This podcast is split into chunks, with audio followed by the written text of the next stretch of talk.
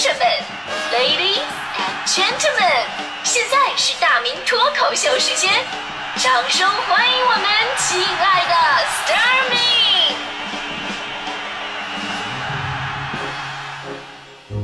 好，欢迎各位来到今天的大明脱口秀，我是大明。呃，说到福利呢，其实很长一段时间以来，我对福利这东西真的没什么概念。因为小的时候呢，对于福利的理解啊，就是父母单位快过年的时候发那个年货，对吧？那会儿大多都是一个大那种边框的国光的苹果，是吧？有印象吧？就是确实特别好吃，苹果味很足。就现在也不知道为什么，就再也吃不到那会儿那个苹果的那个味道了。现在这个苹果吧，就是那个死甜死甜。我要说什么来着？啊，对，我我要说那个福利是吧？管这个苹果不好意思，你就坐着第一分钟就跑偏的奇葩，你们见到了是吧？我的意思就是，我小的时候吧，我对于福利的理解也仅限于此，就太单纯了，导致呢后来找工作的时候，我真的在这方面是没有任何思考的啊。人家都会说，哎呦，这个单位啊，这个工作的福利特别好，你你学这个，你上这个单位。我当时我第一个反应就是，我要那么多苹果干嘛？是吧？所以以后呢，我找工作也基本上没考虑过这个单位福利到底好不好这件事儿。直到我到了现在我们这个频率，我才意识到福利是多么的重要。是真没有。以前呢，我在地方台的时候，有一段时间特别的好，就就一段时间，因为那会儿呢，就是广告客户的一部分广告费呢是要可是可以拿这个提货券来抵抵扣的，对吧？然后呢，领导就拿这个券当福利的就给我们了，就最最。最夸张是年终的时候，年终岁尾，因为券攒了很多嘛，一大堆，快到期了。我一般下午开会，然后领导看到一个人就问：“哎，你吃饭了吗？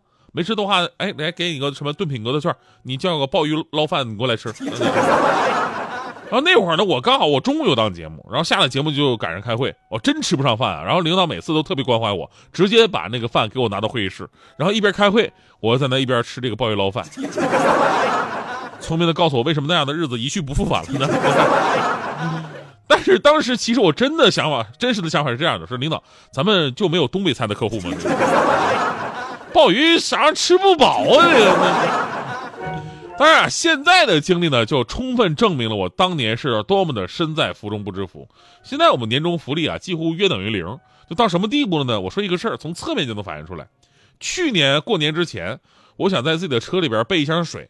然后呢，就是开车回东北啊，就是在路上可以用嘛，对吧？然后那天中午呢，就在我们单位的小卖部，我就买好了把这箱水。下班的时候呢，我抱着这箱水往外走，往外走，就走的路上，起码得有二十个跟我擦肩而过的大楼里的同事，百分之百都是不认识，别别的部门那种，然后都是走过来直接问我这水是哪儿发的，为什么他们没有？你说那个那个眼光快喷出火来，你知道吗？那一刻我的眼泪都快下来了。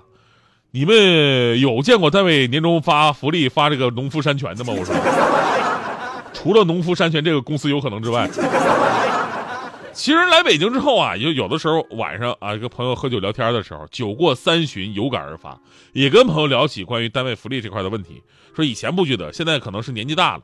啊，看的多了，想要的也就多了啊！你看我这做早班没有早班补助，每天那么早赶时间打车不给报销，然后呢，法定节假日基本不休息，一年只能靠年休，然后还不给什么探亲假，逢年过节基本上没什么发的东西，除了一张特制的节日的排班表。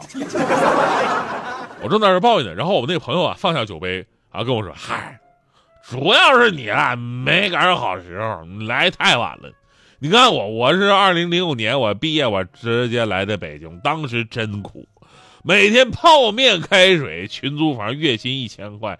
不过你看现在，哥还是熬过来了，对吧？赶上北京房价起来的时候，而且也是人才空缺期，所以你看，我现在我是一家国企的高管，我年薪三百万，那福利什么的我就不跟你说了，太诱人了。而一句话，现在政策好啊。只要你肯吃苦，你努力，你总有一天，你也也会像我一样这么能胡扯的。我跟你说，我说哥，你这得喝多少？呃，所以呢，就是这么多年，我越发觉得，就是一个单位的待遇怎么样，工资只是一方面的考虑，福利真的是非常非常重要的一环。而且这个福利呢，不仅仅包括逢年过节给什么东西，其实有的时候啊，那并不重要啊。当然给钱除外啊。对 有的时候呢，就是说实话，那个粽子月饼我真的不想要的。假期福利呀，工作制度上的福利呀，包括员工的保障福利啊，都能体现出一家企事业单位的人文关怀。呃，不是说一家公司效益特别好，这员工待着就舒坦。你说这两年互联网企业应该算是有目共睹的幸福了吧？但是就在这两天，网易暴力裁员的事儿，大家伙都听说了，就身处其中的员工就根本就不会幸福。就我们来回顾一下怎么回事啊？最近呢，有篇名为《网易裁员让保安把身患绝症的我赶出公司》，我在网易亲身经历的噩梦，就这么一篇网文迅速发酵。那据网文爆料啊，说当事人，呃，在绩效并不差的情况之下。网易是强行要求该名患绝症的员工离开公司，并威胁该名员工，如果要裁员补偿的话，会对员工未来产生不利影响。就多轮周旋之后，该名员工被保安强行的赶出了公司。就这名员工强调了很多词汇，你听起来很可怕，比方说什么逼迫呀、算计、监视、陷害、威胁、强行挑刺儿、变相背锅、被早退、被诬陷、保安暴力驱逐等等等等。而就在昨天，网易公司呢也是做出回应并且道了歉了啊，确实存在简单粗暴、不近人情等诸多行为。于是这事儿吧，在网上引发了轩然大波。因为这个事儿除了事件本身会有比较关注的点之外，其实更多的网友想的是一样的。你说网易这种大公司尚且如此，那么咱们自己每个人的工作单位，就当我们也遇到了类似事件的时候，又会不会为我们考虑？而法律到时候又会保护谁呢？所以呢，昨天我第一时间我查了一下这个法律方面的条文，这法律啊是维系社会公平公正的最后一道防线嘛，关键时刻是值得信赖而且好用的。我看了一下，按照劳动法第二十六条规定，就是劳动者患病或者非因公负伤，医疗期满后不能从事原工作，也不能从事由用人单位另行安排工作的。劳动者不能胜任工作，或经过培训或者调整工作岗位仍然不能胜任工作的，用人单位方可解除劳动合同。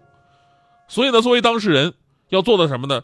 只要保留自己患病之后的工作的相关的证据，等待第三方鉴定是否符合胜任工作这一需要，你就能等待一个公正的结果了。所以这事儿我们一起等待最终的这个劳动的仲裁结果。